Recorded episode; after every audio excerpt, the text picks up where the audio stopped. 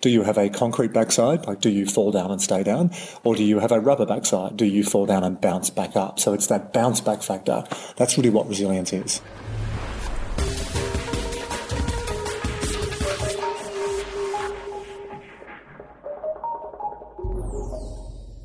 You're listening to the Fitness Industry Podcast, powered by Australian Fitness Network.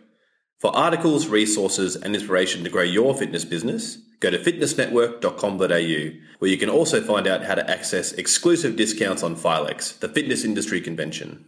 In this episode, performance and productivity coach Andrew May talks resilience, daily pause points, scar tissue, and the importance of disconnecting from tech to reconnect with yourself with Network's Oliver Kitchingman.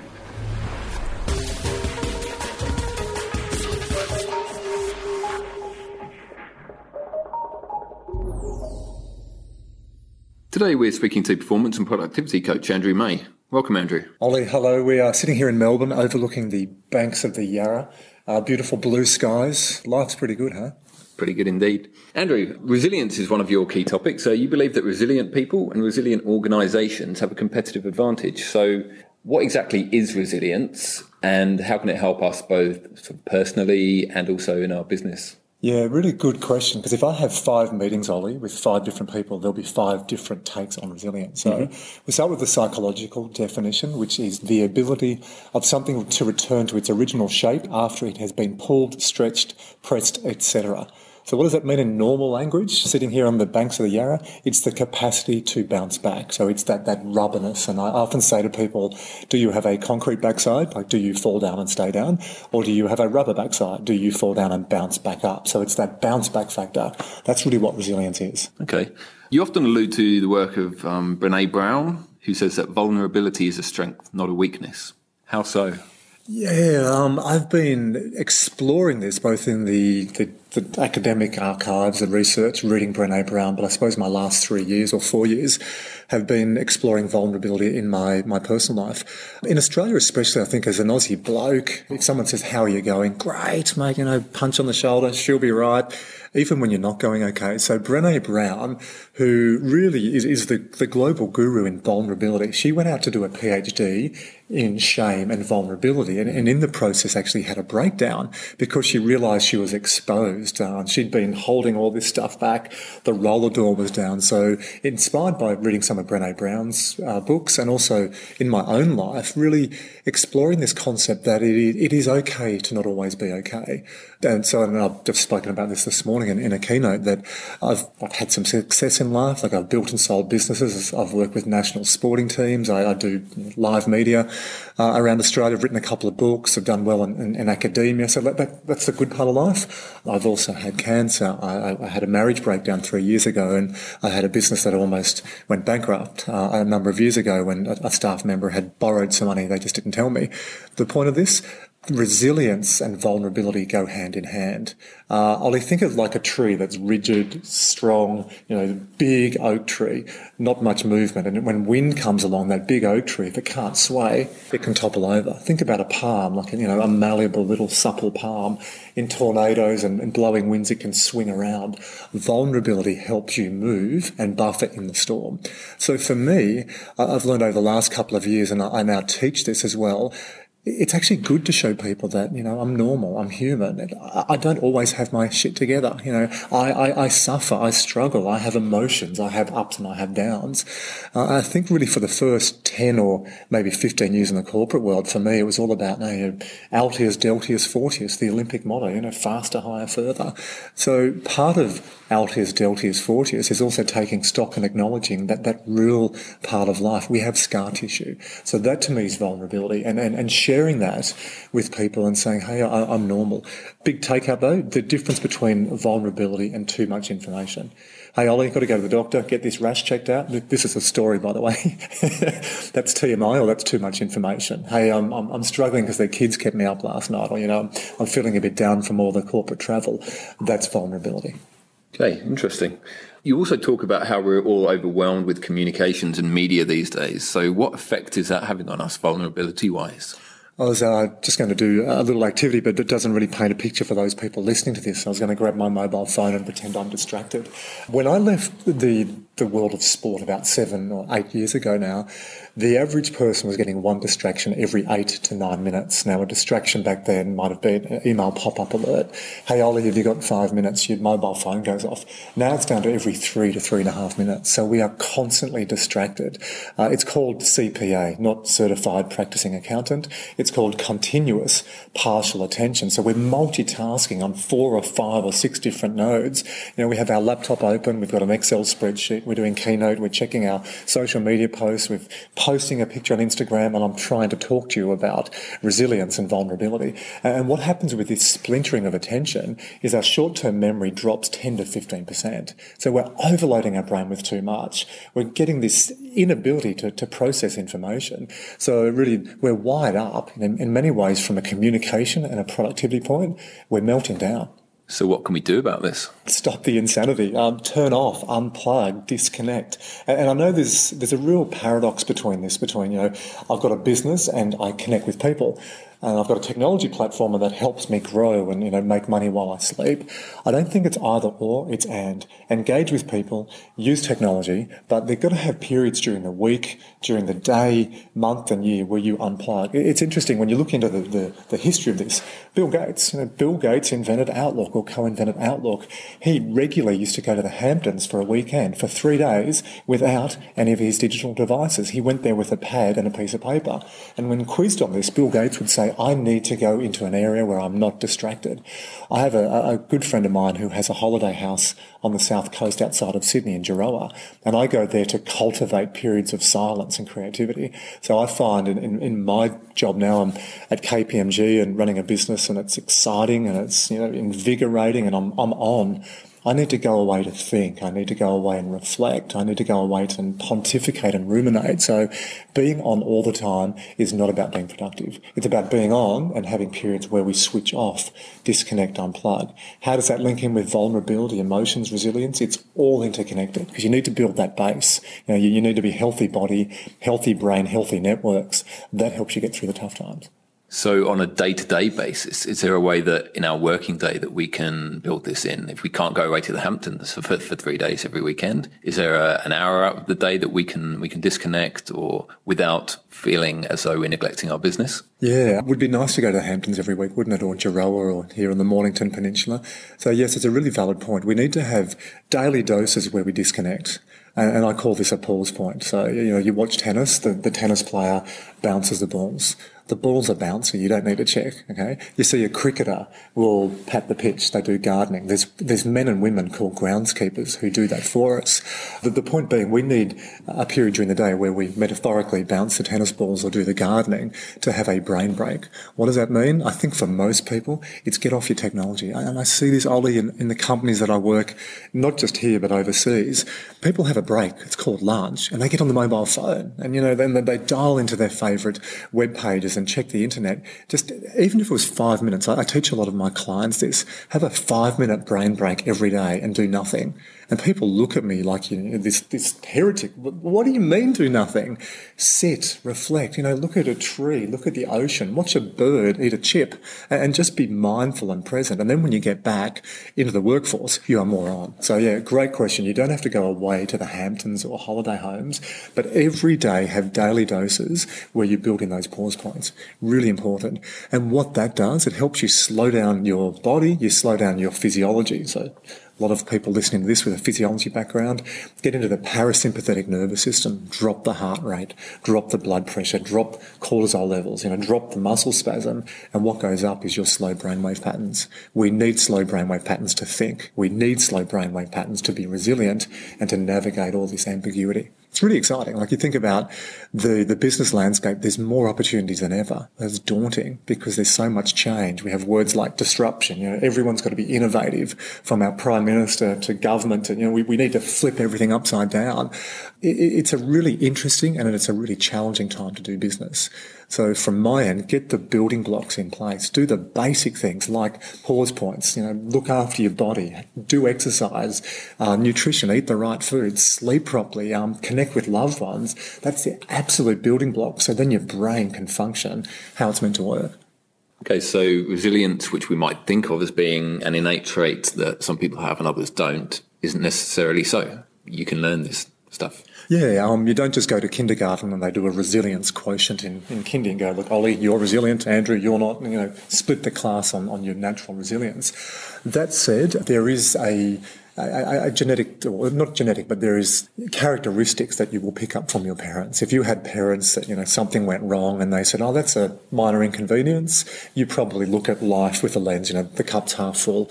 Or if you had parents who something went wrong and, oh my God, that's a major catastrophe, the glass might be half empty. So there is a, an influence from parents, but you can definitely train this. And I don't know about you, but that excites me because, you know, you, you can train your biceps. You do bicep curls, you know, you do pec up, incline, decline. I don't know what the new stuff is now, you know, bench.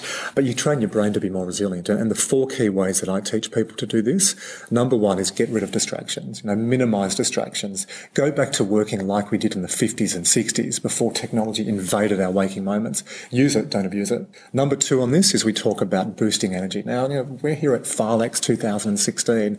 There's exercise classes, there's spin, there's weights, there's nutrition, there's stuff about, you know, hormone levels. It's all the basic stuff as an industry we know. But when you are teaching this, when you are running businesses, when you are working with other people, put your oxygen mask on first. You know, get the adequate amount of sleep. Do your exercise before you do it with others. Eat the right foods. And, and then on top of that as well, energy. I'd link that to purpose. Not just the purpose of your company or the purpose of making money. What's your purpose? Like, what do you wake up for in the morning? What, what is it that, that juices you. I love the Latin word inspire from the derivative inspirare, to breathe life into.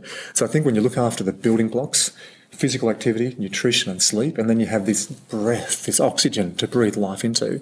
That's energy. And even saying that, you know, you sometimes feel like dropping down and doing two push-ups. So the four key principles that you can train: one, manage distractions; two is boost energy; three, we went with this early today, cultivate vulnerability. Uh, understand and acknowledge again, sharing emotions, sharing feelings. We are human beings. You know, we, we have feelings. We, we do stuff. Vulnerability is a strength, not a weakness. And, and, and I really encourage people to explore more around this and, and to drop the guard every now and then. It's not always the phantom of the opera. You know, the fan with the mask.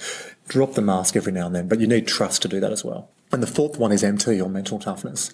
So mental toughness as a construct, you can definitely train. And what we know about this is when you, you get into the storm and you want the tree that's malleable, do all the basic building blocks, but under mental toughness is flexible versus rigid thinking. Those people that are, you know, it is raining, and um, I'm going through this at the moment with my son. He's four, nearly five, and he said to me on the weekend, he said, Dad, I love it when it rains.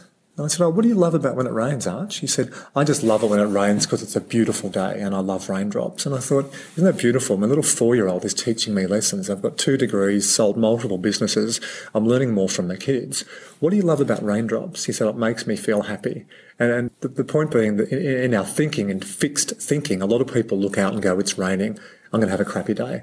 Why? You know, change, have that beautiful, rigid, that flexible thinking. It's raining, so you know the trees are going to grow. It's going to wash the footpath. So I go for a walk, everything looks fresh. So uh, one day I hope my little boy listens to this. So thank you, Arch. He's teaching me that you know even on a rainy day, it is beautiful, and that's what we know about mental toughness. It's how you frame the situation. Uh, we can train on this. I used to work in AFL, and in Aussie rules, we teach people to kick off the opposite foot. Uh, if you think about people, Ollie, who have a predisposition to looking at challenges or problems, careers that pop into mind, what would you think? What careers or what people are good at looking at what's wrong?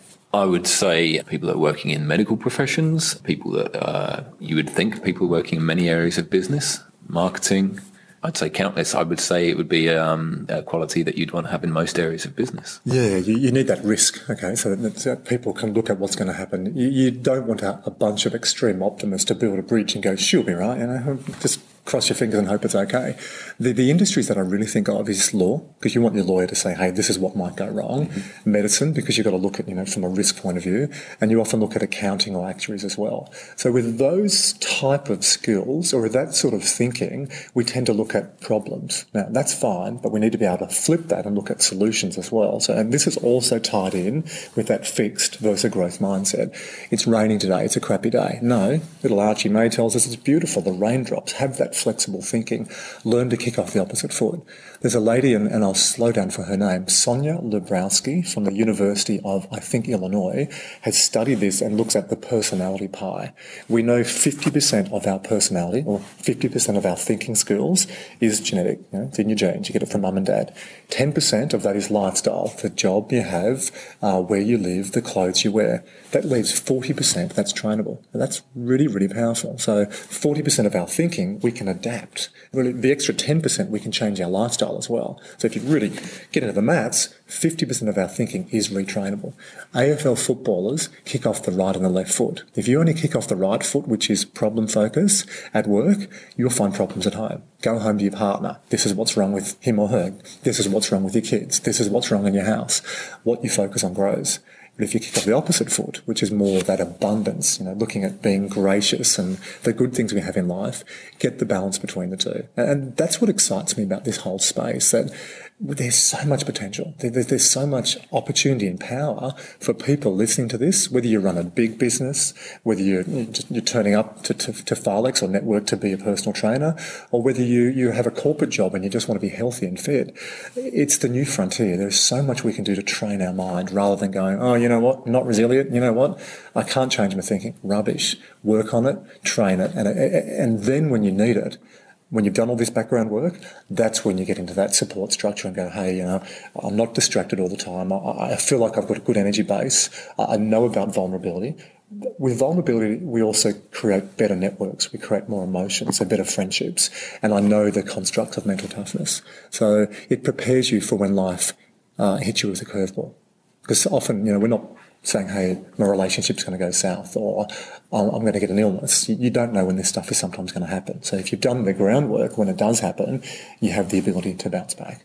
So, Andrew, you talk about life throwing you a curveball and having the resilience to bounce back from that. So, can you tell me a little, bit more about how this affected you personally? Yeah, um, I thought you might ask this because um, I spoke about this this morning as well. Um, if I'm doing a, a, talk for, say, a couple of thousand people and you want to impress them, I'll talk about, you know, I've, got an elite level of sport, uh, work with a couple of different sporting teams, studied exercise physiology, done coaching psychology, and have built and sold three businesses and am now at KPMG. So you do that for the impressive side. But the reality is, you know, through life as well, some of the curveballs. I, I was diagnosed with cancer in 2008. I had lymph nodes removed under my left shoulder and got a big scar on the on the on the back of my left shoulder. And uh, when I was diagnosed with cancer, my my spiritual father, my mentor, um, a guy named Bruce Eaton, who was my masseur in Hobart, he was diagnosed a day after me and passed away that October. So when that sort of happens, the dice rolls sometimes your way, sometimes not. That, that, that teaches you some pretty good lessons around this. Um, my marriage um, dissolved about three and a half years ago. So I went through a marriage breakdown with young kids as well, and that was really, really testing for me because I wasn't acknowledging that it's okay to not be okay. I thought I'd plough on. How are you? Yeah, I'm fine. Know, work harder, train more, you know, go out and party a little bit. But you actually have to acknowledge, you know, it's okay to not be okay at times.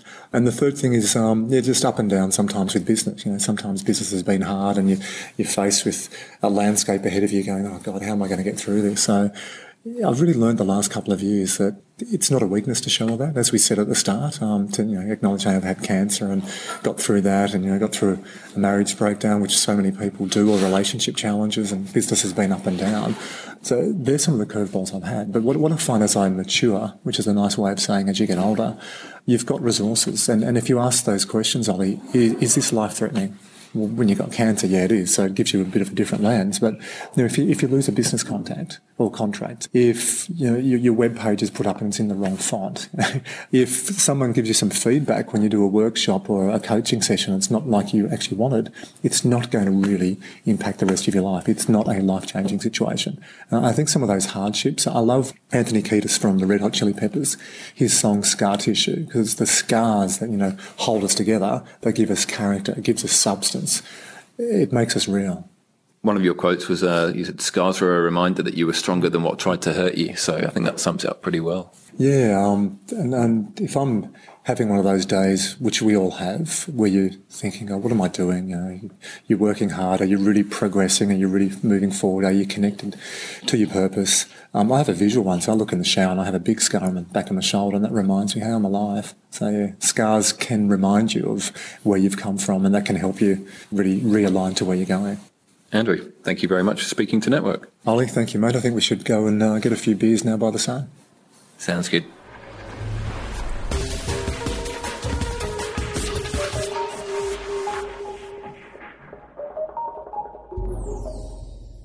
For more articles, resources, and inspiration to grow your fitness business, go to fitnessnetwork.com.au.